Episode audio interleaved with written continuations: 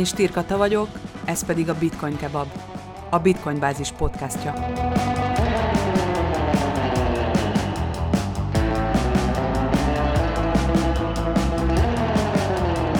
Mivel nem hagyhatjuk figyelmen kívül az elmúlt hetek, hónapok történéseit, ezért ma újra Csabai Csaba a vendégem, aki lassan már a Bitcoin Kebab szakértőjévé avanzsál. Hello Csaba, köszi szépen, hogy itt vagy. Szia Kata, köszönöm szépen a kívást. Na hát a múlt alkalommal ott tettük le a fonalat, hogy a terra összeomlott, és ezzel megindított egy őrületes folyamatot a kriptopiacokon. Hogyan látod a szituációt? Hát lényegében ők berajzolták a piacnak a, az alját. Talán, talán pont akkor beszéltünk arról a, a podcastban, hogy 17 ezer dollár körülre lement a bitcoin, és 700 uh-huh. Mhm. dollár körülre az Ethereum. Ugye azóta is ebben a sávban mozgunk, most éppen kicsit kicsikét fölfelé, de hát azért itt azért messze több dolog történt, mint az, hogy a Terra szomlott és a Bitcoin az gyengelkedik. Itt azért elég komoly piaci szereplőről, szerep, szereplőkről derült ki az, hogy, hogy igazából nem teljesen úgy működtek, ahogy ők ezt reklámozták, és ennek eredményeként egyrészt jó pár szereplő az azóta, mert hivatalosan csődvédelembe vagy akár csődbe menekült, és jó pár olyan szereplő van, aki kapcsán az inszolvencia, tehát a fizetésképtelenség az, a gyanúja az elég erősen fennáll. És most ugye leginkább ő, ő, ők, ők uralják le igazából a, a, a mindennapoknak a kommunikációját, ezek a szereplők. Na menjünk szépen sorjában. Ugye uh-huh. a mhm. Terra után következett, ha jól emlékszem, a, a Celsius, aztán a, a, a BlockFi, aztán a Voyager, aztán jöttek a bailoutok, itt ugye ezek a kisegítések, uh-huh. kisegítési ajánlatok a Binance részéről, az FTX részéről, aztán szépen csődbe ment a, a Triac, segítesz egy kicsit, hogy Aha. ezt a folyamatot Nagyjából elmondtad egyébként, úgyhogy, úgyhogy be is fejezhetjük, ha Köszönöm gondolod. szépen visszatalásra. Én köszönöm szépen a lehetőséget, hogy elmondhattad ezt, de, de mennyiben komolyra veszik a dolgot, akkor igen, tehát valójában historikusan ezek történtek, amiket elmondtál, úgyhogy tényleg azt gondolom, hogy végig lehet rajtuk menni részletesebben is, és érdemes is, de talán sokkal izgalmasabb mindenkinek az, hogy ezek miért történtek, mi volt a háttérben, milyen szennyesek kerültek elő itt a, itt a különböző eljárásoknak a uh-huh. keretei között, mert hogyha valamiből, akkor abból tudunk leginkább tanulni, szerintem mindannyian. Uh, igen, hogyha össze kell foglalni, és valószínűleg lesz ennek az, ennek az egy-két-három évnek egy ilyen gyűjtőfogalmi neve majd, hogyha visszatekintünk 5 vagy 10 év múlva a kriptopiacra, és ugye nagyon sokszor a 16-17-es időszakot, azt a kriptovadnyugatnak nevezzük, viszont mára ezt, ezt kicsit át kell fogalmaznunk, az, az ott a retail, pontosabban ugye ez a lakossági végfelhasználói e, kriptovadnyugat volt, és az a 20-tól 22-ig pedig ugye az intézményi kriptovadnyugatot nézhettük végig, hogy milyen módon is tudnak megőrülni nagyon nagy szereplők, és tudnak olyan dolgokat végrehajtani, amik, e, amik hát, hát nem biztos, hogy kellett volna, nagyon-nagyon magasra repültek ezek a szereplők, és nagyon-nagyon nem bírták ezt kezelni, és, és ennek az eredményét látjuk most ilyen szempontból. És igen, egyébként a, az biztos, hogy hogyha nagyon keresni kell valamilyen, valamilyen gyökérokot erre az elmúlt kb. két hónapra, akkor egyértelműen itt ugye ennek az összeomlása facilitált az egész probléma halmazt, de azért egyébként azt érdemes látni, hogyha a nem omlott volna össze, ami, ami persze eleve egy egy, egy butasság, mert hogy az egész egy ponzi volt, és erre volt fölépítve, akkor sem lett volna itt, itt, itt, itt túlságosan egyszerű az élet ezeknek a szereplőknek. Ugye itt általában azt szoktuk, amikor elemezgetjük az egésznek így a múltját, akkor, akkor arról szoktunk beszélni, hogy oké, okay, itt, itt éveken keresztül volt, volt egy intézményi trükközés, mert hogy volt egy olyan piac, amiben iszonyatosan sokat tudtak az intézmények, intézmény szereplők, lásd, akiket te mondtál, BlockFi, Celsius, Srieros Capital, nevezzük inkább három AC-nek innentől kezdve, mert egyszerűbb kimondani. uh, és és ezek, a, ezek a szereplők iszonyatosan sokat kerestek egy olyan piaci állapotban, ez a 18-tól 20-ig körülbelül, amikor, amikor semmit nem kellett tenniük az, hogy óriási profitokat szerezzenek. Majd utána jött egy olyan időszak, amikor sokat kell dolgozniuk, kicsit el is szállt velük a ló, nem kicsit, hanem nagyon, és, és ennek a vége lett az, ahol most tartunk. És hogyha ezt meg akarjuk fejteni az egész dolgot, akkor egyébként így Szerintem haladjunk a felsorolásnak a végéről, mert, mert jót indulnak a, az izgalmak, ugye ez a 3AC. Igen. Ugye ki a franc az a 3AC, ugye ez egy hongkongi, majd szingapúri, később dubai crypto hedge fund. Kik azok a crypto hedge fundok? Ők ugye a, ők ugye a kockázati tőke kezelő cégek, akik, és azért az egy kriptó, mert ugye a kriptopiacon érvényesül a tevékenységük. Ugye jellemzően arról szól az ő tevékenységük, hogy hogy egy, egy privát körnek a pénzét kezelik. Különböző szintű kripto kockázatú befektetésekbe, és ebből csinálnak profitot. Ha, hogyha emlékszel, akkor ugye pont tavaly év elején ugye nagyon sok nem kripto hedge fund égette meg magát a GameStop és, és hasonló tőzsdei termékeken, bocsánat, hedge fund, igen, még ugye az idei év, az, illetve a tavalyi évnek a legvégés idei év az meg, meg már ugye teljesen a kripto befektetési alapoknak a bedőléséről, vagy, vagy legalábbis problémáiról szólt ilyen szempontból, legalábbis számunkra, akik ugye figyelnek erre az egész piacra. És akkor mi a franc is ez a, ez a, ez a hedge fund pontosan? Ez egyébként egy ilyen egy ilyen bohóc méretű cégről beszélünk, aki egyébként csúcson ilyen, ilyen 5-6 milliárd dollárt kezelt. Úgy egyébként, csak egy apró érdekesség, hogy egyébként a felügyet engedélyük a 180 millió dollárról szól, tehát maximum annyi pénzt kezelhettek volna. Igen. Többször kaptak is egyébként figyelmeztetést a fegyettől, hogy, hogy ez így nem jó, ahogy ők működnek.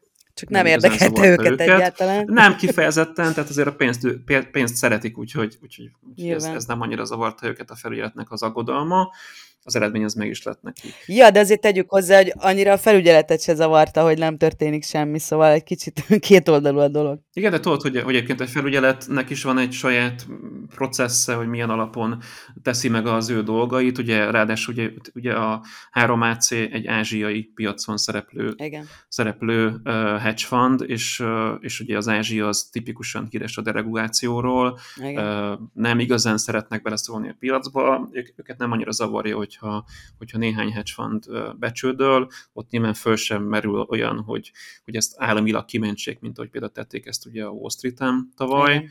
Igen. Úgyhogy azért egy, egy sokkal, hát nevezzük liberálisabb piacnak az, ami ott van, és ez, és ezeket ez fontos egyébként, hogyha, és szerintem érdemes egy kicsit belemenni ennek a cégnek a múltjába, mert, mert nagyon sok dolgot tudunk bele tanulni, hogy, hogy, hogy milyen, milyen emberek is tartják a kezükben itt az egész kriptopiacot. Ez azért is érdekes, mert hogy nagyon sokszor beszélünk bálnákról. Tehát, tehát uh-huh. van, van egy ilyen érzelmi oldalnak az egész kripto oldalnak, hogy tehát nagyon sok kis retail befektető azt gondolja, hogy a piacot a bálnák mozgatják. És kik azok a bálnák? Na itt van, most, most föl lett fedve egy bálna a Real Capital formájában, aki, akinek most, most látszik a szennyese. Tehát, hogy, hogy valójában ez a piac mozgatás, ez korán sem azt jelenti, hogy, hogy ők a, a rendszernek az urai, hanem ők ugyanúgy egy szereplők, akik bizony elkövetetnek kibákat, lehetnek téves képzeteik az egész piacról, stb.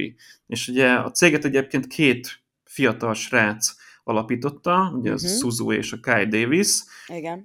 2008-ban kerültek a piacra, akkor frissen diplomázva, tehát nagyon fiatalokról beszélünk uh, ilyen szempontból, de ők, uh, ők eleve egyébként azt hiszem, ha hiszem, akkor Hongkongban végeztek, és el is kezdtek az ázsiai piacon dolgozni. És nagyon-nagyon hamar, tehát még a kriptós sztori kialakulása előtt ők ott a, a helyi piacnak a császárai voltak, ezt nem lehet szebben megfogalmazni, tehát például a Suzu, ő például a, az egyik legnagyobb az épek ETF-nek volt az igazgatója a Deutsche Banknak a, az ázsiai oldalán, de a Kyle is, ő pedig ugye az, a, a, a Credit Suisse ázsiai Credit régióját Suisse, vitte. Igen. Így van, így van, így van. Tehát itt tényleg olyan szereplőkről beszélünk, akik nem a kriptóba szocializálódtak, hanem ők rendesen hagyományos piacon szocializálódtak, és ők ak- akkor egyébként 2000, ha jól 10-ben találtak egy nagyon jó piaci rést, amit, amit szerintem mélta, méltánytalanul nem dolgozott még fel a, a Netflix és a stb.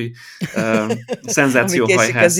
uh, igen, biztosan meg lesz ez is, mert, mert ez egy nagyon fontos része, ugye ezek az NDF-ek, ez a, ez a non-deliverable forwardok. Tehát ezek a ezek olyan, olyan futures, forward termékek, amiket, amiket arra hoznak létre, hoztak létre, most még ma is létezik, hogy, hogy különböző országoknak a, a fizetőeszközei között lehessen jövőbeli, tehát határidős ügyleteket kötni annak az árfolyam változására, uh-huh. de ellentétben a hagyományos spot megoldással, ahol neked rendelkezned kell a, a két országnak a pénzével, uh-huh. hogy ezt bírod finanszírozni, az NDF-eknél nincs erre szükség, ott csak dollár, dollárral kell rendelkezned, és amikor a végén a pozíciót zárod, akkor is dollárban fogod megkapni.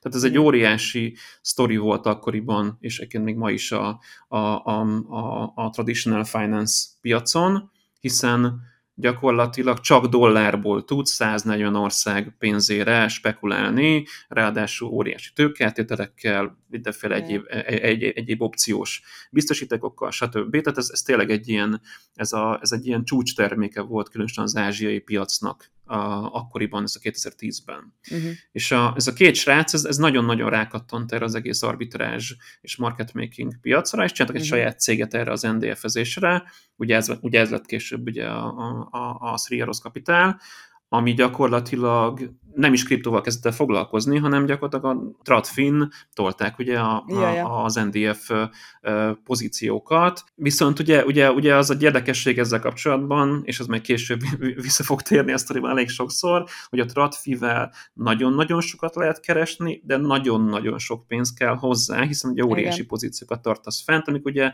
illikvidek akkor, amikor éppen a pozícióban állsz, és várod, a future-nek a kifutását. Tehát uh-huh. egyébként azért relatív lassú termék, nagyon profitábilis, is, hasonlóan a, a hagyományos arbitrázsokhoz, viszont nagyon lassan termelődik ki a, a profit a rendszerből, uh-huh. de, de, de ők ezzel nagyon jól éreztek magukat egyébként a, a saját kereteik, kereteik között, hiszen nagyon jól működött, és akkor képzeld el, amikor ezek a srácok, akik egyébként 140 országnak a pénzei, baromi lassú, illikvid pénzei között NDF-eztek, így ráébredtek egyik reggel arra, hogy hello, van itt egy kriptó világ, yeah és itt, és itt, és itt nem 140 currency van, hanem mondjuk 10.000 currency között lehet Igen. gyakorlatilag leképezni az NDF-hez hasonló trading megoldásokat. Ráadásul úgy, hogy egyébként jobb napjain a Shiba Inu-nak a, a most mondok egy ilyen példát, uh-huh. a, a trading volume az egyébként mondjuk így, így simán lebír pipálni egy akármelyik latin-amerikai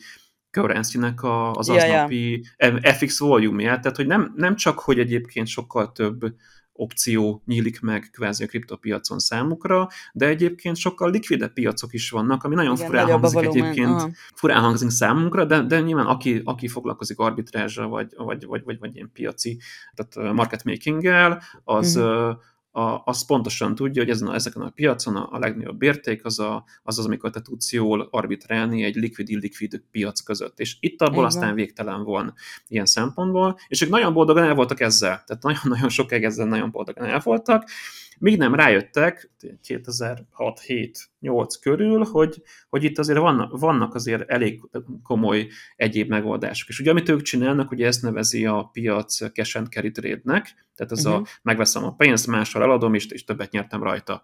Yeah. Uh, és ugye Klasszik. ez nyilván a kript, igen, ez a teljesen ez a, ez a, ez a leg, legklasszikabb Wall Street-i technológia, amivel a legtöbb investment bank is Igen. operál, amikor lehetősége van rá, és gyakorlatilag ők, ők ugye elkezdték keresni ezeket a, a, a sokkal gyorsabb és sokkal profitábilisabb üzleteket. És az, amit ők találtak, az egy az, az igazából olyan szinten határozta meg a 2018-tól 2021-ig időszakot, és annak az összes árfolyam mozgását és minden létező paraméterét, hogy ö, ott azon a ponton elkerülhetetlenek tűnt az, az ami igazából most, most már történt. Tehát Igen. gyakorlatilag ők leuralták ilyen szempontból a teljes kriptopiacot, nem direktben, egy, egy áttételen keresztül. A ugye, ugye 18, Uh-huh. A háttérből, de, de, de azért nem teljesen a háttérből, és pont ez miatt is tudták őket a végén kigolyózni a rendszerből, Igen. mert hogy nem voltak elég a háttérben. A, a konkrét eszköz, amire, amire most célzok, és ez talán egy érdekes dolog, sokan, valószínűleg sokan hallottak róla, ezek a Grayscale-nek a befektetési alapjai. Igen. Ugye a Grayscale volt a legelső olyan trust, akit a, akit a, a Wall Street-en jegyeztek, ez uh-huh. egy, ez egy a trustok azok magyarul ezek a befektetési alapok, igen. igen. És ez egy olyan befektetési alap, amit a Grayscale nevű cég jegyez, ami mögött fizikai bitcoin van.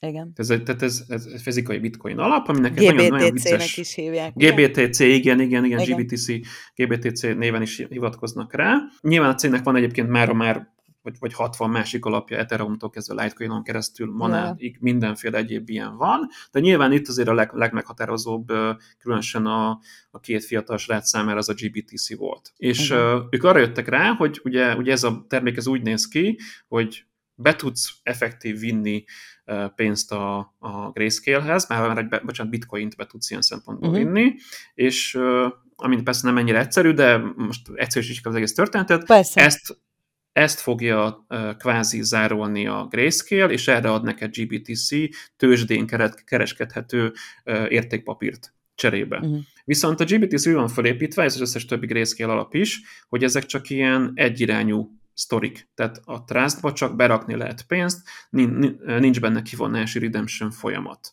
Uh-huh. Mert hogy az a mondás a Grayscale-nek, hogy majd, hogyha egyszer meg elég éret lesz a piac, akkor ők ezeket a termékeket ETF-é fogják alakítani. konvertálni, ugye, uh-huh. ugye, ugye tőzsdén kereskedhető értékpapírrá fogják Igen. alakítani, és akkor már nyugodtan lehet csinálni ezt az egész folyamatot. Na most ennek hatására igazából 2020 végére, igen, uh-huh. konkrétan 600 50 ezer bitcoint gyömöszöltek bele ebbe, a, ebbe, ebbe az alap, alapba, ami egy óriási nagy szám, ez, ha most így nem tudom pontosan a számokat, ez kb. 4-5 százalék a, a teljes supply és hogyha még uh-huh. a mhm. supply csak is a, a, a napi szinten forgó részét nézzük, annak meg egy sokkal magasabb, egy kétszámjegyű százalék került bele, ami be van lokkolva ebbe az alapba. Na uh-huh. és, és ugye úgy néz ki a folyamat, hogy nyilván nem lehet kiszállni ebből az alapból, de el lehet adni. Viszont amikor te ezt eladod, akkor nyilván egy másodpiac értekesítést fogsz tenni, amin, mm.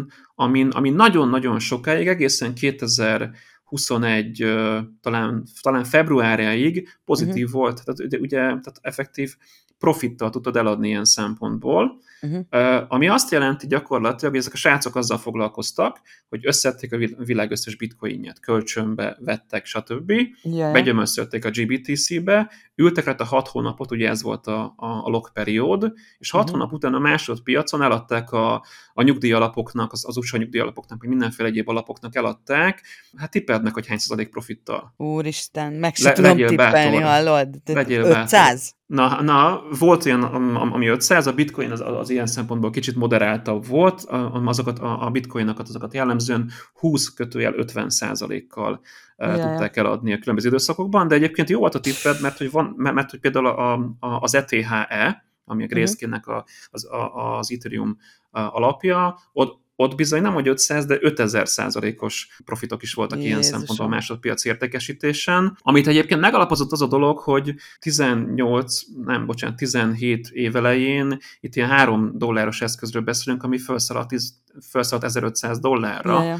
Tehát, hogy egyébként itt, a, itt, itt ezt nagyon ügyesen szélszelték, vagy, vagy éppen szkemmelték el a, az intézményvezetőknek. A lényeg, a lényeg, ott, ott, állt, ott álltak ilyen szempontból a, az óriási mennyiségű GBTC, ameddig volt lehetőség erre a private placement nevű folyamatra, és ezt mhm. folyamatosan adták el a másod, másodpiacon. És ugye az első összeomlás az ott történt, amikor, amikor 21-ben ez a bizonyos prémium, ez ugye átment discountba, tehát effektív uh-huh. már a másodpiacon érezték, hogy hát ez a 60 ezeres bitcoin, ez jól hangzik, de, yeah. de, de annyira már nem venni meg a, egy, egy, egy, egy, egyetlen egy nyugdíj alap sem, és Persze. nagyon hamar beállt ez a mínusz 10, mínusz 20, mínusz 30 százalék körüli discount, ami persze vitte is le a piacot ilyen szempontból, illetve ezeknek a szereplőknek egy óriási kárt okozott, hiszen ők ugye annak a reményében uh, tették ezt az egész GBTC allokációt, hogy ők majd óriási profittal fogják eladni. És egyébként bár ebben egy óriási császár volt a, a 3AC, de, hmm. de azért elég sokan rákaptak erre a, erre a GBTC drogra az intézményi szereplők közül.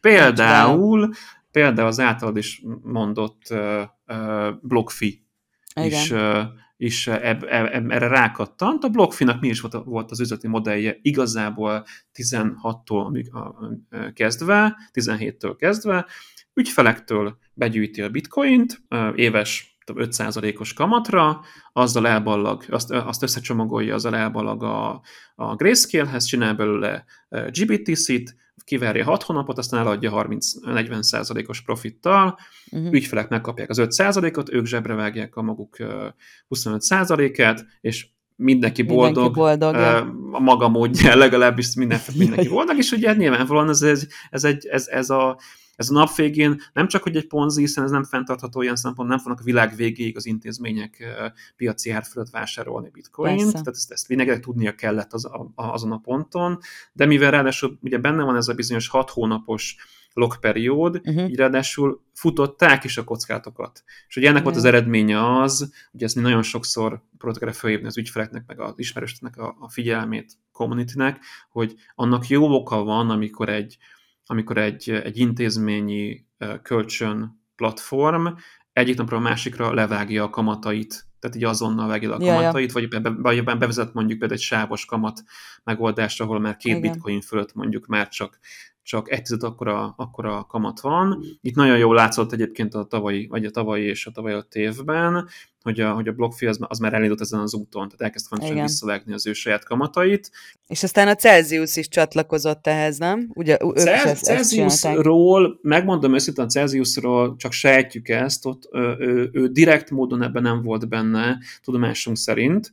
Uh-huh. Ne, ne, nekem van több kimentésem még tavalyról a, a Bloomberg Grayscale Bitcoin Trustnak a, tudod, a shareholder listájáról. Ja, vicces látni rajta olyan információkat, hogy mondjuk a Cathy Woodnak a, a, uh-huh. az ARK investment alapja, aki, ugye, ugye, ugye Cathy Woodról az, azt kell tudni, hogy ő a, ő a, ő a tech istene a Wall Streetnek, igen. istennője, bocsánat. Istennő, és, igen, igen, igen és, és ugye az összes létező newspaper az ő jósataival foglalkozik a Teslától kezdve a Bitcoinig minden, minden téren. Na ő rendelkezett tavaly jú, júniusban 1800, ha jól emlékszem, igen, 1800 share ugye ebből a uh-huh. trustból, miközben a Kai Davis Suzu féle kis eldugott raktárban üzemelő hedge fundnek 38 ezerrel.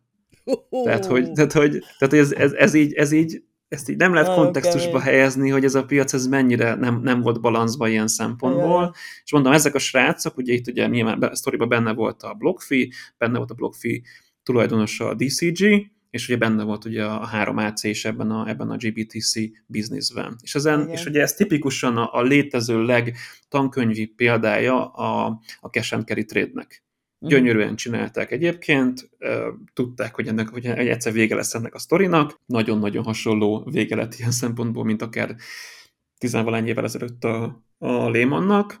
Igen. És, és, és igazából ennyi, ennyi történt szigorúan véve, ami, ami megalapozta azt az egész sztorit, ami, ami történt. Ugye erre jött rá, nyilván az ő általuk generált óriási piaci őrületből lett tavaly a két óriási top, ugye 66 ezer és 69 ezeres bitcoin Igen. árfolyam, illetve a, a, az, az 5 ezer dollár környékét meg, megnyaldosó Ethereum árfolyam.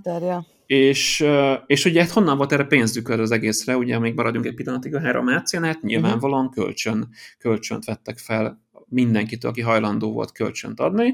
Viszont ugye hogyan működik a kölcsön? Az egyik fél kölcsön adja, a, más, a másik fél pedig ezt felhasználja, és aki kölcsön adta, ő valószínűleg valamilyen módon, de, de be van biztosítva hogy vissza fogja kapni a pénzét. Igen. Hát itt nem volt. Itt semmilyen szintet. Ezek, ezek teljesen unsecured voltak. Jaja. Szó szerint hazárdírozás, ezek mind arról szóltak, hogy jaj, hát ügyesek ezek a srácok ott Hongkongban, majd biztosan nem fogják el kotyavetyélni az ügyfeleinknek a pénzét, mert itt ugye Itt ugye a másik oldalon a kölcsönnyújtók azok bizony nem, nem, nem, nem egységsugarú retail ügyfelek voltak, hanem, uh-huh. hanem bizony e, ez, e, ezek különböző lender allokáció, agregációs cégek voltak. Ha most például rápillantok itt gyorsan a top, top 5 károsultra a, a Siriaros Kapitálnál, akkor uh-huh. itt ugye látom, hogy első helyen ott van ugye a DCG, ugye a Digital Currency Group, aki Igen aki kb. minden mögött van ilyen szempontból, a Genesis-től kezdve minden mögött állnak ilyen szempontból. Uh-huh. Nyilván Voyager, amit már szintén mondtál, te is. Igen. Coillist Loans van a listán. Aha. Itt van, a, itt van a Matrix Sport, őre mindjárt kiterünk egy pillanatra, mert ez egy nagyon, nagyon vicces dolog, hogy ők mit keresnek a listán, és Aha. ugye a blockchain.com. És a, ami ugye szintén kb. 200 Ami furcsa milliót számomra eléggé, de... nem, ne legyen furcsa, ennek is egy nagyon jó háttérsztoria van. Egy pillanatra akkor térjünk ki erre Na, is szerintem, mert, mert minden, minden időnket el fogja vinni a, a sztorizgatás, de talán nem baj. A blockchain.com-ról azt kell tudni, ő az egyik legrégebbi online wallet szolgáltató, egy nagyon-nagyon akkurátus csapat el mögötte, nagyon-nagyon rendben vannak minden szempontból, azt Igen. gondolom, és ők és őket, őket is elkapta 2007 körül ez a, ez a, ez a lender mánia. Tehát látták uh-huh. azt, hogy fú, ez a Celsiusnak, a blokkfinek milyen jó. Amennyit külön gondolták, hogy ezt ők kipróbálják ezt ők is ezt a dolgot ilyen szempontból. És ők nem csináltak erre saját bizniszt, mert ez egy ilyet felépíteni, ezt én magam tudom, nem, nem, nem, nem annyira egyszerű történet, Jaja. akkor hogy valaki egy óriási cég, hanem ők azt mondták, hogy ők a Celsius-szal csinálnak egy partnershipet, a Celsiusnak a white label megoldásán keresztül fogják létrehozni a, az ő saját sztoriukat. És ezt egyébként Aha tök jól működött, ugye, tehát ez, tehát ez egy teljesen sci megoldás volt, egy alapvetően egy ilyen defi-orientált megoldásban, és ez körülbelül egy olyan jó másfél évig ment a celsius amikor is rájött a, a blockfi, vagy a, bocsánat, a blockchain.com, hogy ezt jobban uh-huh. is tudják csinálni. Úgyhogy csináltak erre egy saját landing üzletágat, uh-huh. és, és hát az ügyfektől begyűjtött bitcoint, meg étert, azt, azt hova rakták? Hát nyilván a, a, a 3AC-be került ez a pénz ja, ilyen szempontból. Úgyhogy elviekben náluk most úgy néz ki a dolog, hogy körülbelül 1,1, nem, nem hiszem pontos számra, de mondjuk körülbelül 1 milliárd dollárnyi alokált eszközből 200 millióval ragadtak bent ők a, a 3AC-ben. Uh-huh. És, és ugye mondtam ezt a Matrix sportot, aki szintén valószínűleg nem, nem annyira ismerős a piacon, de az ázsiai régióban ő, ő, az egyik, ő, ő, ő a Celsius, tehát ezt nem tudom szebben ja, megfogalmaz, tehát ő az egy Celsius szintű sztori, és annyiból nagyon vicces egyébként ez a cég, hogy a cégnek az alapítója az, az, a, az a Jihan Wu, aki talán ismerős lett a, a sokaknak, aki a, aki a Bitmain-nek az alapítója, ugye a legnagyobb ASIC miner ah, igen, igen, cégnek igen, az igen. alapítója, és ő összebalhézott ugye az üzlettársával, hát egy három, tehát 19-ben, és akkor hozta létre ezt a, ezt a, ezt a Matrix sportot, uh-huh. ami egyébként amiben nekünk is volt személyes pixisünk, nagyon-nagyon hamar lezártuk, mert az ő általuk kínált kondíciók azok, az, az, azok teljesen nonsenszek voltak, tehát ők, ők, ők egy nagyon fura kölcsönkonstrukciót dolgoztak ki, egy ilyen kétirányú kölcsön megoldást dolgoztak ki, ahelyett, hogy fedezetre adtak volna, vagy vettek volna mhm. fel kölcsönöket, úgyhogy mi nagyon hamar tőlük elbúcsúztunk. Mm. Ez, ez, egy, ez egy utólagosan ez egy nagyon jó döntésnek tekinthető az egész hozzáállásunk a piachoz, Persze. de most nem, nem feltétlenül erről akarok beszélni. Yeah. De egyébként ez, ez a három cég, összesen 2, nem nincsen pontos szám, ez vagy 2,2 vagy 3,5 milliárd dollárnyi kárt jelentett, Aha. és ugye ennek a nagy része ez kriptóban van, aminek a pillanatnyi értékét számolják ilyenkor a likvidátorok a kárként. Igen, igen. Tehát a kihelyezéskor ezek biztos, hogy egyébként ez, ez kétszámegyű milliárd dollárnyi Sokkal összegről beszélünk. ja. Tehát, hogy nagyon-nagyon-nagyon sokról beszélünk. Úgyhogy ennyi szerintem a háttér, mindegyikről tudnék sokkal több érdekes sztorit elmondani, de kicsit akkor térjünk rá, hogy utána mi is történt pontosan ja, ja. a Terra után, mert talán az egy érdekes dolog lehet sokaknak. Ugye Terra összeomlott, amiben egyébként nagyon sok szereplőnek nagyon sok aktív, aktív közbeavatkozásra is közbejátszott, Erről beszéltünk a múltkori Igen. podcasten, hogy, hogy alapvetően akkor, amikor valaki kvázi azt mondja, hogy neki van 80 ezer bitcoinja, és, hogy a, és meg is nevezi a saját likvidációs szintjét, hogy hol, hol kell neki ezt eladnia,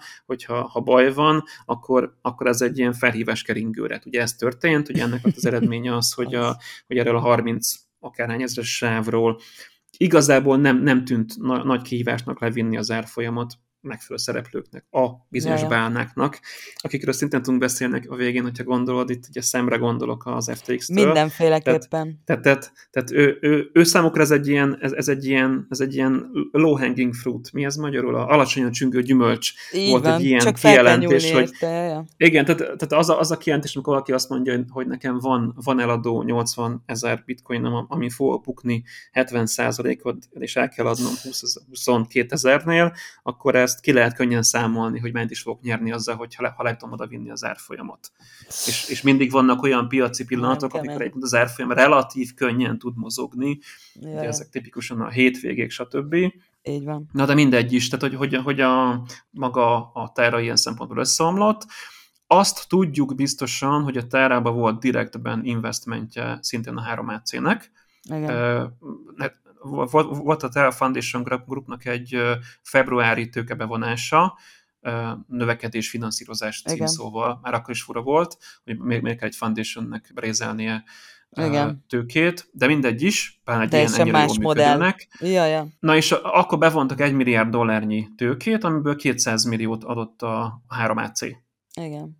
És ez egy teljes, és ugye, ugye ők emellett egyébként az utóbbi két évben fölcsaptak VC-nek is, tehát rengeteg másik projektet is finanszíroztak a, Aha. a külön, jellemzően kölcsönből, mint kiderült, és, és nyilván, hogyha ezek, ha, ha ezek mind beértek volna, akkor fantasztikus új, új óriási cég jött volna létre, de hát ez nem így működik. Tehát itt, itt rengeteg alacsony csüngő gyümölcs volt, amit, amit sokan le akartak kaszálni, pláne, pláne, hogyha ennyire, ennyire expózva, ennyi, ennyire, ennyire kiadja magát egy cég, akkor különösen ezeket, ezeket könnyen lebírják vadászni a, yeah, yeah. a nagyobb, nagyobb szereplők. E, itt is ez történt ilyen szempontból, tehát gyakorlatilag ő, ő, ő, ő náluk valószínűleg a trigger, a, tehát ez a, ez a fordulópont, ez mindenféleképpen a, a, a 200 milliós bebukásuk volt. És ők erre hivatkoznak most utólagosan, hogy ez volt a fő probléma, ami az ő, ő, ő lánclikvidációkat elindította. Valószínűleg, valószínűleg sokkal, sokkal jellemzőbb az, hogy igazándiból a, annak a bedöntése során az árfolyam esés hatására Jó, beindult kaszkád effektus lőtte őket ki. Na, de és ugye ez egy érdekes dolog, hogy, hogy, hogy a francból lesz egy ilyen ekkora cég, hogyan tud belekerülni egy kaszkád effektusba. Hát ugye uh-huh. óriási pénzt kezel, hogy lehetnek ennyire figyelmetlenek. És ugye még egy apró anekdóta, ugye ez a Suzu, aki az alapítója uh-huh. a 3 nek ő egyébként nagyon-nagyon tavaly, tavaly nagyon befomózott. Ő, ő, ő korá, tavaly első fél évig egy ilyen nagyon zárkozott alak volt, aki, aki nagyon nem is foglalkozott semmivel, csak a munkájával, de tavaly nagyon fölcsapott influencernek, tehát tényleg Igen. egy ilyen meg, meghatározó arcá vált a kripto Twitternek. Több mint 500 ezer követője volt a Twitteren. Igen. hát van. Igen, van, van, igen, igen, és hogy ő, ő tényleg gyakorlatilag egy ilyen, egy ilyen messiás pozícióba yeah. került, és valószínűleg ezt el is hitte magáról, hogy ő egy hogy messiás ennek a piacnak. Olyan szinten, hogy tavaly, amikor ugye elkezdett a 69 ezerről lecsorogni a piac, akkor elkezdett, elkezdett kőkeményen ilyen szuperciklusokról beszélgetni, hogy oké, most kicsit lemegyünk, de aztán föl fogunk menni. Ja, ja. És ezzel gyakorlatilag ő, ő szintén elég jól, jól kiadta a saját szentimentjét, uh-huh. a folyamatos reagálások, folyamatos jelenlét, podcast, ja. jelenlét, stb. jelenléteken keresztül, ami szintén egy fontos trigger volt arról, hogy az egyik legnagyobb piaci szereplőnek mi is a szentimentje, na akkor azzal szembe érdemes menni. És Persze. ugye itt ugye óriási tőkeltételes pozíciók voltak már a 3 AC-nek és a többi szereplőnek is, amik amik innentől kezdve nagyon, na, nagyon instabil lábokon álltak, és nem tudom, hogy kinek mit mond a tőkeáttételes határidős piac, de az tipikusan nem, nem, nem, egy, ilyen, nem egy ilyen életbiztosítás. Nem. Tehát itt, itt nagyon jól látszódott az, hogy, hogy ezek a srácok ezek megtehették volna, hogy a pozíciójukat időben likvidálják, Igen. minimális veszteséggel, de mivel, hogy addigra ők már baromi nagy veszteségben voltak ugye a GBTC pozíciók miatt, Igen. amik rajtuk ragadtak, meg egyéb mindenféle DeFi pozíciók miatt, ezért úgy voltak vele, hogy hazárdíroznak, biztosan nem ment le az árfolyam 28 ezer dollár alá, hiszen tavaly sem ment le a leszugrás 28 ezer alá. Ez egy ilyen szentírásként ment uh, ilyen, ilyen március-április körül a piacon, hogy ott az alja, majd azt megnézzük, aztán Igen, utána majd, majd megyünk föl 100 ezer, 1 millió, 100 millió, millió nem tudom hova, bárhova, tehát hogy tök mindegy. Tudom, moon, igen, ilyen szempontból. Hát nyilvánvalóan, nyilvánvalóan, hogyha ha valami lebír menni 28 ezerig, akkor ma már ezt pontosan tudjuk, hogy lebír az menni 18 ezerig is ilyen hát szempontból, hát és igen. bizony 28 ezer től 20 ezerig volt az összes most bedőlt cégnek a különböző likvidációs pontjai. Így van. És, és ugye és gyakorlatilag itt, itt egyetemen látszik az, hogy itt, egy, hogy itt nem csak egy pozíció kaszkád effektus volt, de egy olyan fajta függőség is ezek a cégek között, Igen. amik, amik összességében eredményezték ezt a, ezt a szintű beborulást, összességében ered, eredményezték azt, hogy, hogy idén, idén meglett egy újabb stressztesztje a bitcoin, bitcoin hálózatnak, árfolyamnak, Igen. értéknek, mindenféle egyéb dolognak. És Ugye a közösségnek a, is.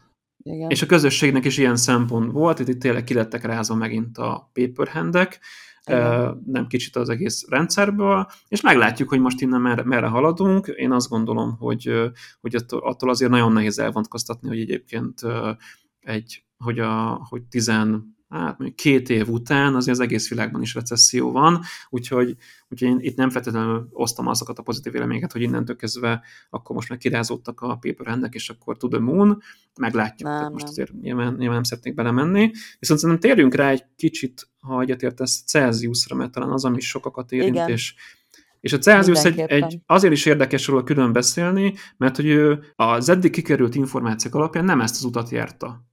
Tehát ő mhm. egy, hát nem tudom szebben megfogalmazni, de, de ő egy ilyen full kretén utat járt ezen a piacon, és ezt most nem csak azért mondom, mert a konkurenciám is nyilván adatja magát ez a helyzet, hogy, hogy őket, hogy őket, ilyen, őket. Ilyen, ilyen módon dehonesztáljam, de, de nem, tehát hogy tényleg amiket műveltek ilyen szempontból, azok, az, az nagyon-nagyon beteg. Egyrészt gyakorlatilag nem voltak képesek behozni négy éven keresztül a swap funkciót. Aki ilyen platformot üzemeltet, nekem van hozzá szerencsém, az pontosan tudja, hogy gyakorlatilag minél uh, inkább, minél, minél jobb a belső swap folyamatod, annál kevésbé vagy függőségbe kifelé, mert hogy igazából Persze. a swap folyamat az ami, az, ami keresztül ezek a platformok, az összes exchange, mindenki képes kitermelni a saját működési költségeit, nem, nem is beszélve a kamatokról. Hát és bármi történik, a legnagyobb mentő. És a legnagyobb mentő egyébként az ügyfeleit számára is, mert hogy, mert, hogy, mert hogy egy olyan szintű megoldást tudsz nekik adni, hogy hello, ne utalt ki a bitcoin adatot a flash crash-nek a kellős közepén, mert úgyis csak egy óra múlva fog kiérni,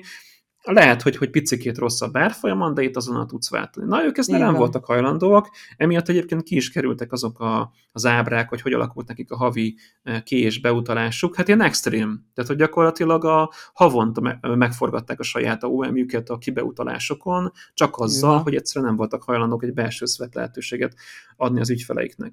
Na de ez oké, okay, de hogy, hogy is termelték ki a kamatjaikat, hogyha nem így, és nem a, és, mhm. és nem a, és ne, elvében nem a három ac keresztül. Hát úgy, hogy ők, hogy ők azt gondolták, hogy ők majd akkor fogják az egész piacot újra alapozni, és elkezdtek mindenféle teljesen, teljesen fura projektekbe berakni pénzt. A, csak mondok néhány példát. Uh-huh. A, amikor beindult ugye az Ethereum 2 mánia, igen. akkor ők kitalálták azt, hogy ők a, a, az egyik ilyen, tehát hogy megtehették volna, hogy ők maguk létrehoznak ETH2 stakinget, és azon keresztül ö, fogják bezsebelni a kamatot.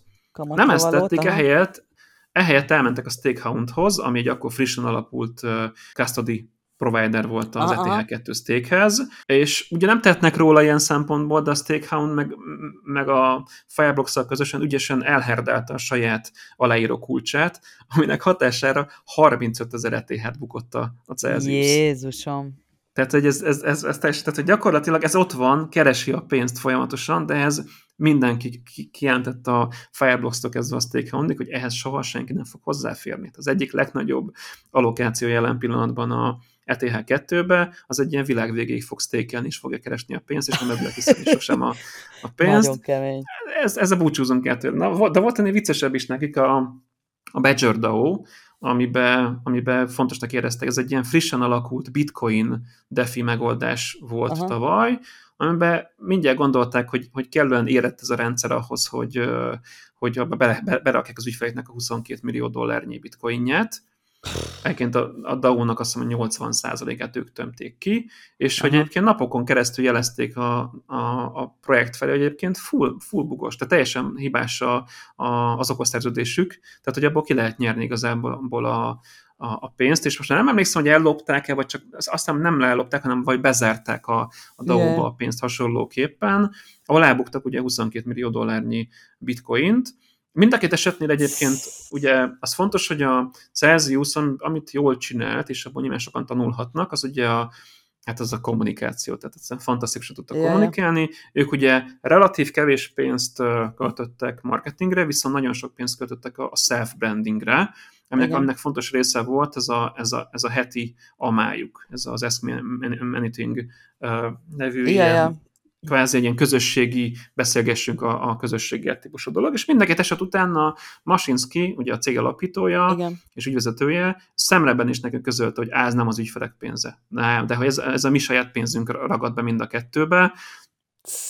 Ér, értem, a cég jól ment egyébként ilyen szempontból, persze, értem, értem, értem, de azért egy picit fura. Na, maradjunk ennyibe, hogy a, tehát, tehát az, a kettő, az a kettőnél én nagyon-nagyon sok mindenkinek jeleztem, hogy hogy, hogy érdemes átgondolni, hogy, hogy ott van-e jó helyen az ő pénzük. De figyelj, szerinted ez, hibákat elkövet. Igen? Szerinted ez, ez, ez, ez dilettánság, vagy, vagy miből, miből fakad? Vagy csak puszta hiba? Én szerintem ennél sokkal egyszerűbb a történet. Tehát ugye azt, ha egy picit megengedett, hogy saját sztorival éljek ilyen szempontból, Aha. ezeknek a típusú cégeknek, ugye mi is ilyen vagyunk az illokkal, az egyik legnagyobb problém, problémája, tehát ez egy jó probléma, de azért, Aha. azért döntéshozóként nem annyira jó probléma, az a növekedés menedzselése. Tehát igen, nekünk igen. nyilvánvalóan volt egy működés stratégiánk 1 millió dolláros AUM-re, volt egy működés stratégiánk 10 milliósra, és, és, és most is 100 millió körül vagyunk, erre is van egy működés stratégiánk mi, ezekkel az eszközmennyiségekkel, ezekkel az értékhatárokkal tudunk optimálisan működni a partnereinkkel.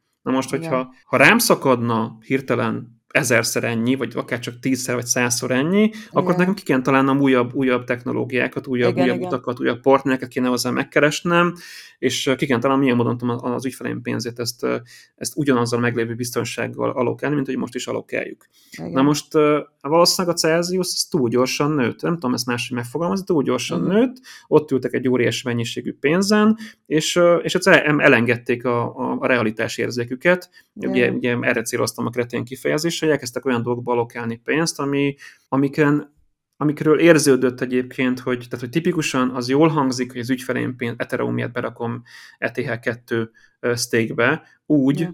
ugye, mondjuk 2020-ban, hogy egyébként 2020-ban halvány lövésünk sem volt arról, hogy hogy mondjuk öt éven belül meg lesz a merge, de ha meg is lesz a merge, most ja, meg lesz szeptemberben, akkor is utána még mennyi idő, és azt most se tudjuk, hogy mennyi idő utána, hogy, hogy meg legyen a, a gateway, hogy visszafelé igen. lehessen hozni Ethereum-ba az ETH2 rewardokat. Igen, Tehát, hogy itt, itt olyan szintű, ugye ez hasonló kockázati besorolásra történt, mint a GBTC, amit most szintén sokan beragadtak, ez erről a piacról. Itt ugyanezt a hibát követték el ilyen szempontból, hogy olyan hosszú távon beláthatatlan, tehát olyan külső eseményektől függő Igen. allokációkat Bizony, tettek, amik, am, mhm. amikre ők úgy voltak vele, hogy hát biztos be fog jönni. Ez ugyanaz, mint hogy, a, mint, hogy, mint hogy ha, ha összejött volna a, a három AC-nek az, yeah. hogy a Grayscale-ből lesz ETF konvertálás, akkor ők tényleg a piac császáraiként jöttek Top. volna ki ebbe az ja. egész sztoriból, akkor a nyerességgel, hogy utána fölvásárolják a mindent is, igen, a, amit találnak a piacon.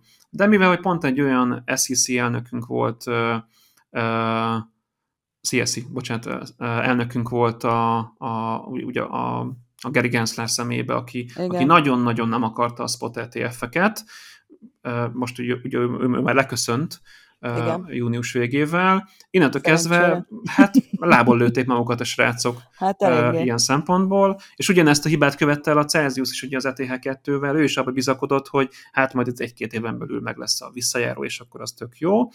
És hogy, még, és hogy mindez még, hogy ezt tetézzék, ugye itt jön be az a, és az, az a rész, ami nem annyira szép, ez a kihelyezem az ETH-mat ETH2-re sztékelni, a, mondjuk például a Lidón keresztül, azért uh-huh. kapok ugye STETH-t, ugye tokenizált ETH-t, Igen. ami annak a párja ETH2-n van. Mit csinálok az STETH-val? Felveszek rá kölcsönt. És ezzel gyakorlatilag ugyan, ugyanaz az eszköz, eszköznek egy derivatívájára is e, tudok, tudok spekulálni. Ja, ja. Hát ezek a szereplők, e, tehát ezek a szereplők ugyanazt a pénzt az gyakorlatilag így, így, háromszor át, átpakoltak, ja, ja. és három helyen próbáltak belőle pénzt keresni, és ugye ezek is már olyan szintű kitettség az ügyfelek pénzével, ami, ami, ami félelmetes, óriási kockátokat rejt. Én nem tudom, nem tudom megérteni azt, hogy az ő compliance officerük miért nem miért nem volt? csengetett, és ja. hol volt, hol nem volt, Ja, ja, ja. Mi, mi, miért hoztak meg ilyen típusú döntéseket? És tényleg a, ugye, ugye náluk ugye az, ami, a, az, ami az Exodus lett volna, amikor nullára írottak volna, az ugye az ancsoros sztori volt. Ugye ez a Terra. Ja, itt, itt visszatérünk a Terrához. Igen, igen. Nagyon-nagyon komoly. Azt hiszem 2,2 milliárd dollárnyi UST-t tartottak a, az Ancsorban. Igen. Amiről ugye a múltkori adásban beszéltünk. Igen, és, igen. és valami, hát valószínűleg addigra már azért a compliance officerük föl, fölkelt végre, mert hogy ott a, tényleg a, a PEG előtt néhány, hát talán egy-két nappal rántotta ki a teljes uh, UST mennyiséget a, a Celsius, és nyilván az, hogy ő azt elkezdte visszadámpolni USDT-re vagy USDC-re, azzal ő szintén közrejátszott a terra összeomlásának, tehát itt azért megvannak az összefüggések, összefonódások, és körülbelül ennyi igazából, amit a Celsius kapcsán érdemes tudni. A Celsiusra azt kell tudni, hogy ma ugye ők ők jelen pillanatban csődeljárások, csődvédelme alatt vannak, ugye úgy, úgy fogalmazzák meg, hogy ők, ők, ők nagyon-nagyon fantasztikusan akarnak tovább működni, újra kell struktúrálni a céget, majd minden fantasztikus lesz. Ehhez képest, ha jól emlékszem, akkor 5,5 milliárd dollárnyi tartozásuk van az ügyfeleik felé. Annyi. Saját bevallásuk szerint van nekik 4,4 milliárdnyi eszközük ezzel szembe, de ha valaki belenéz az eszközökbe, akkor ebben, ebben Celsius token van például, azt hiszem 200 millió, akkor, akkor 700 millió dollárra fölértékelt bányászgépek vannak benne, tehát ugye ezt szintén szögezzük le, ügyfelek pénzéből feltehetően mi másból elkezdtek bányászfarmot építeni. Nem tudom hány tízezer eszik Pinerrel, Istenem, tehát ez, ez, ez, így, ez, így, tehát ez, ez, így, ez így teljesen nonsens. Um, teljesen elvesztették a hitelességüket szerintem, legalábbis aki még hisz ebben, az... Hát a rosszabb a helyzet, ugye, mivel hogy most ők csődérem alatt vannak, ilyen ezek mindent a bíróság előtt kell kérniük, Igen. mindenféle döntésüket, tehát mindent tud a piac ilyen szempontból előről szkórolni, ha bármi is történne. Igen. És hát nagyjából az a sztori körvonalazódik itt ilyen szempontból, mint ugye a Mangox-nál, ami ugye a legelső nagy ilyen Igen. bankruptcy crash volt uh, 2013-ban, hogy ugye ott a mai napig nem történt kártalanítás, ellenben a likvidátor a végelszámoló, ő egészen jól, jól megél ebből a sztoriból. Így van. Ezt látni kell, hogy van a, ha nem tudom a pontos számot, de azt hiszem, hogy, hogy 100 millió kese van a bankszámlán a, a Celsiusnak, és most ugye nekünk, most, nekik ugye le kell adniuk 30 naponta a fizetési allokációkat, hogy, hogy mennyit fizettek ki a dolgozóknak, a menedzsereknek. Igen, igen. Most már le is adták a legelsőt, ez pont aztán tegnap került föl, 3,4 millió dollárnyi bért kaptak az elmúlt 30 napban az alkalmazottak, uh-huh. és 730 ezer dollárt kaptak az igazgatók.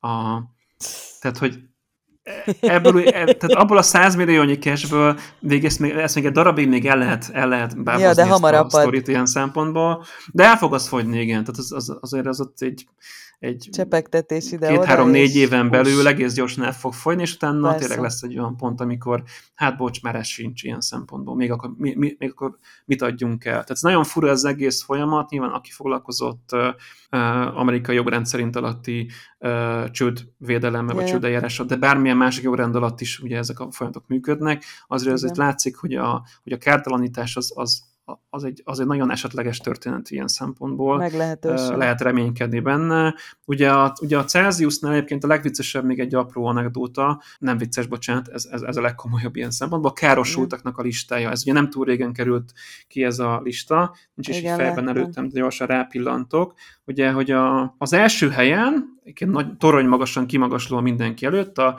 a Faros USD Fund SPL.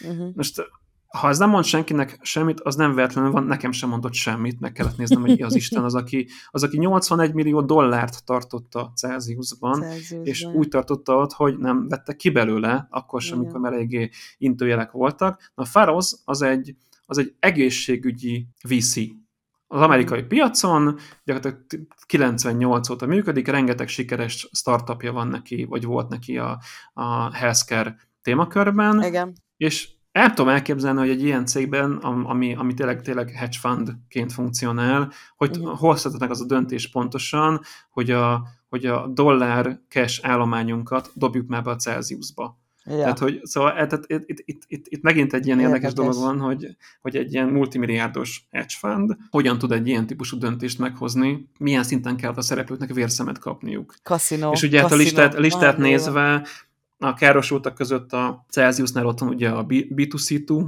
aki ugye bank mhm. akart lenni, igen, kriptobank akart lenni, ott van az Invictus Capital, szintén igen. gyakorlatilag egy, egy cryptolending provider, aki csak simán csak kirakta a pénzt a, a Celsiusba, ő már ugye, ő, ő már akkor, amikor a Celsius lezárta a vidrót, több mint egy hónapja, ő már akkor érezte, hogy akkor ő elkezdi a bankruptcy-t, tehát valószínűleg megkapták az infót, hogy gyerekek ebből pénz, az nem lesz Igen. soha.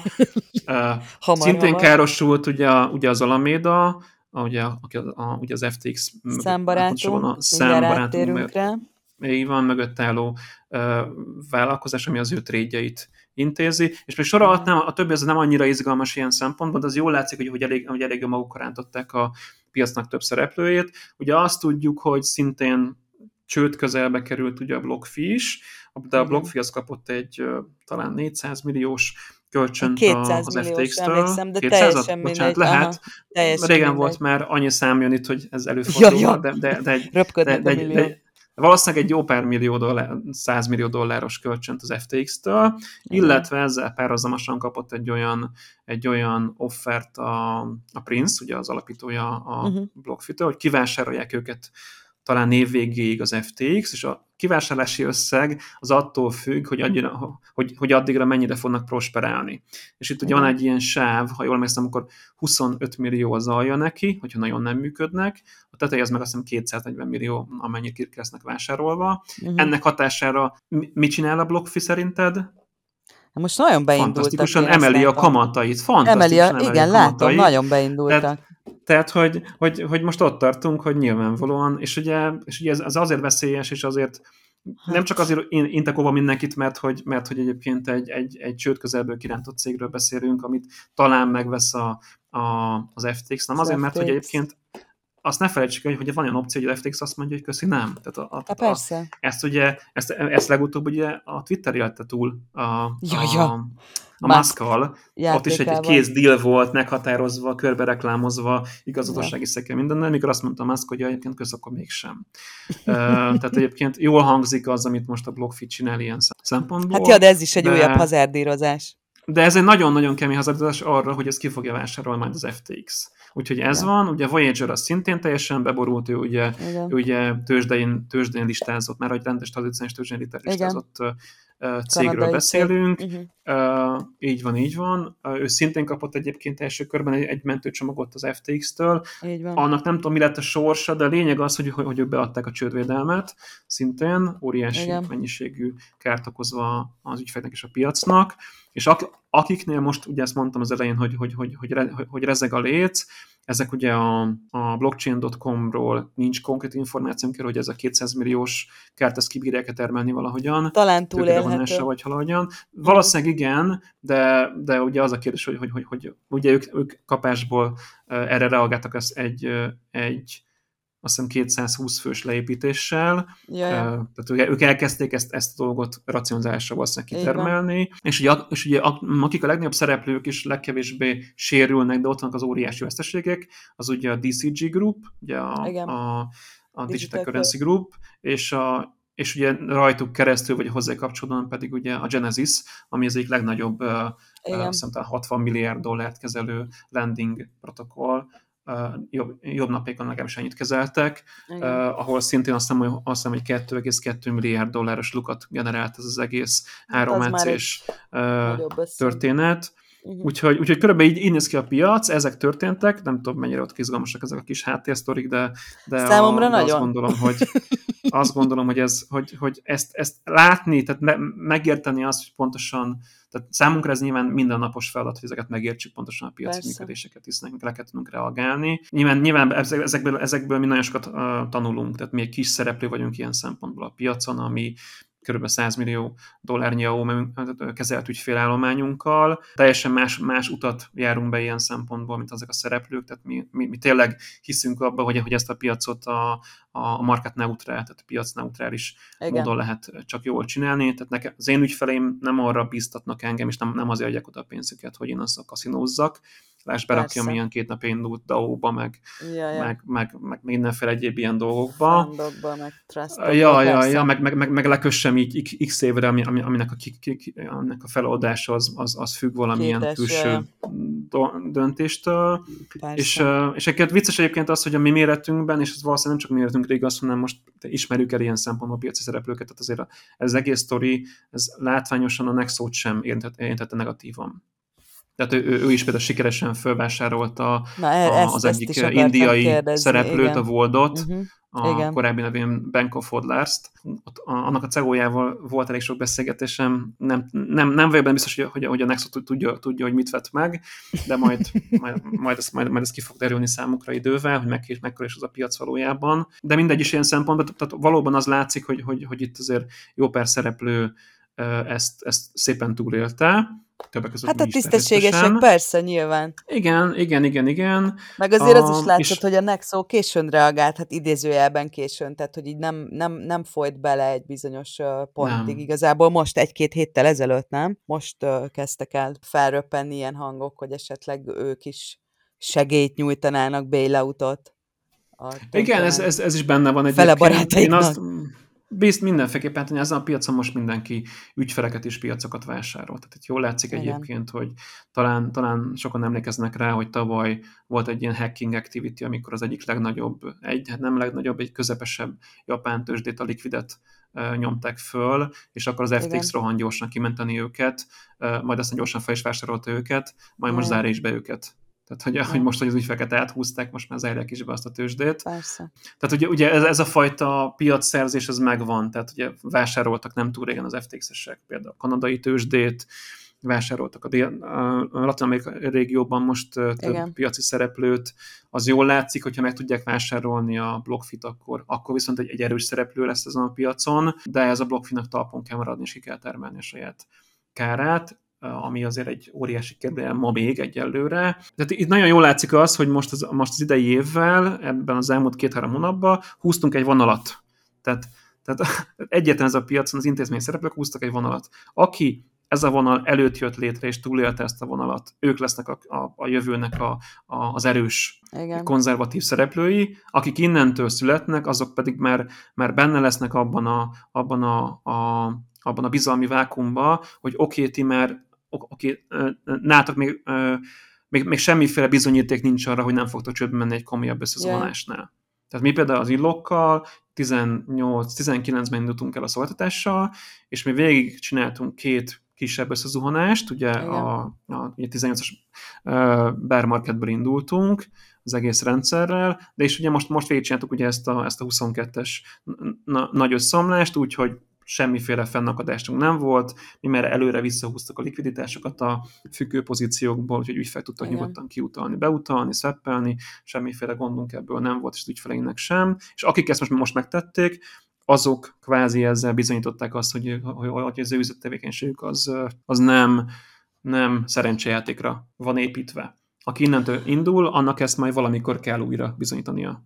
De az már látszik szerinted, hogy mennyire tette rá a bélyegét a, a komplet landing marketra ezek, ezek az események? Tehát, hogy így a reputációt mennyiben rontották ezek az események? Az, az emberek elvesztették-e a bizalmukat, vagy pedig nem? Az egész piacról nincs információ, mi a saját szempontból tudunk ilyen szempontból uh-huh. beszélni. Nálunk, nálunk nagyon-nagyon minimális ilyen szempontból a, a, az a fajta kivonás, ami egyértelműen az iparági bizalmatlansággal szemben van. Tehát mi, mi összességében AUM-ben nagyon keveset veszítettünk ezen az egészen, sőt, yeah. mi több a nyári időszak ellenére relatív szépen jönnek is be az újabb beutalások. Uh-huh. Volumenben én azt gondolom, hogy, hogy, hogy ez alacsonyabb, mint amilyen lehetne, hogyha ez egész nem történt volna meg. Itt azért egy óriási felfutás végét törte ketté az egész történet. Szerintem van, van most ez, ez az iparággal szemben bizalmi vákum, ez, ez, ezt, ezt ki kell dolgozni, ezt ki kell dolgozni a piacnak. Itt azért, itt azért tényleg gyakorlatilag a összeomlott rengeteg DeFi megoldás, összeomlott rengeteg CeFi megoldás, összeomlottak exchange-ek, tehát mindenféle Igen. olyan szereplő, akinek, akinek van, van, van valamilyen módon kezdte valamiféle kontrollja az ügyfelek pénze Igen. fölött, tehát a tavalyi év, az egész év arról szólt, hogy minden, minden két napja indult uh, defit, azt, azt vagy meghekkeltek, vagy, vagy összeomlott valami miatt. Igen. Idén ezt most eljátszották a, szív, a, a, a, a, a nagy és kicsi szívfej megoldások, akik ugye hasonlóképpen bizonytalan alapokon működtek. Aztán, hogy pontosan mit hoz a jövő, az ezen a ponton nehéz, nehéz megjósolni, és, ne, és pontosan azért nehéz megjósolni, mert hogy ö, egyébként alapvetően egy, egyre kevesebb pozitív jövőkép van a tradicionális piacokon is. Tehát itt, itt most tényleg egyik nap még recessziót ordítunk, a másikon nem. Az embereknek úgy összességében veszi el a kedvét az ilyen típusú befektetések, és nem csak a kedvét, hanem a racionalitását is, hogy, hogy ide, ide vonjanak, ide alokálnak emberek tőkét. Tehát akkor, amikor a, a magyar uh, jegybanki alapkamat az két számjegyűvel, miközben lassan 20% fölötti inflációnk van, akkor ehhez képest egyébként nem, nem biztos, hogy, hogy racionális a pénzt éppen kriptóba alokálni. A, Persze. Ami teljesen Persze. reális döntés ilyen szempontból, tehát azt, Persze, azt azért látni kell, hogy az elmúlt két-három éven, évben, hogyha leszámítjuk ezeket a, a különböző búránokat, legjobban azok az ügyfelek jártak nálunk, legalábbis biztosan az illoknál, akik a legegyszerűbb utat választották. Forintot, dollár, USDC stablecoinba átrakják, Igen. és hogyha be se kell rakni az illókba ilyen szempontból, mert, mert simán ültek rajta, akkor nyertek rajta 30%-ot a, Ja, ja. csak, az, csak az árfolyam vesztés kapcsán. igen. Aki meg még be is rakta, az még az inflációt is ki tudta vele termelni.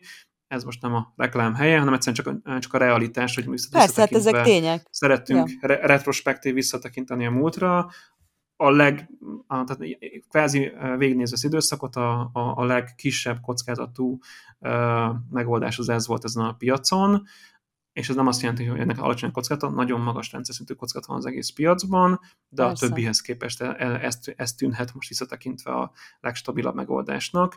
Már persze leszámítva azt, hogy a párnacihában tartom a forintot. Az nagyon biztonságos, csak az, Az a legbiztos.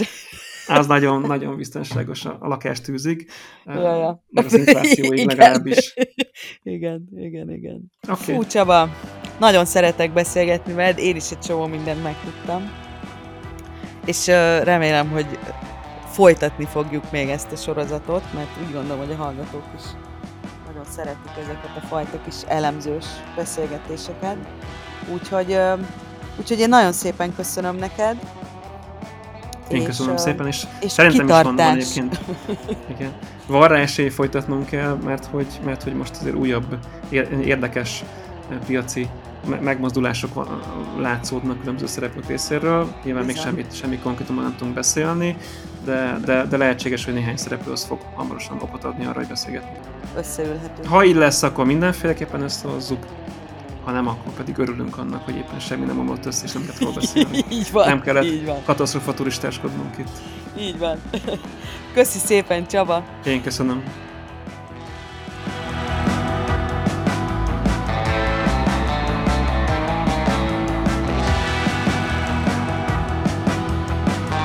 Ez volt a Bitcoin Kebab, a Bitcoin Bázis podcastja.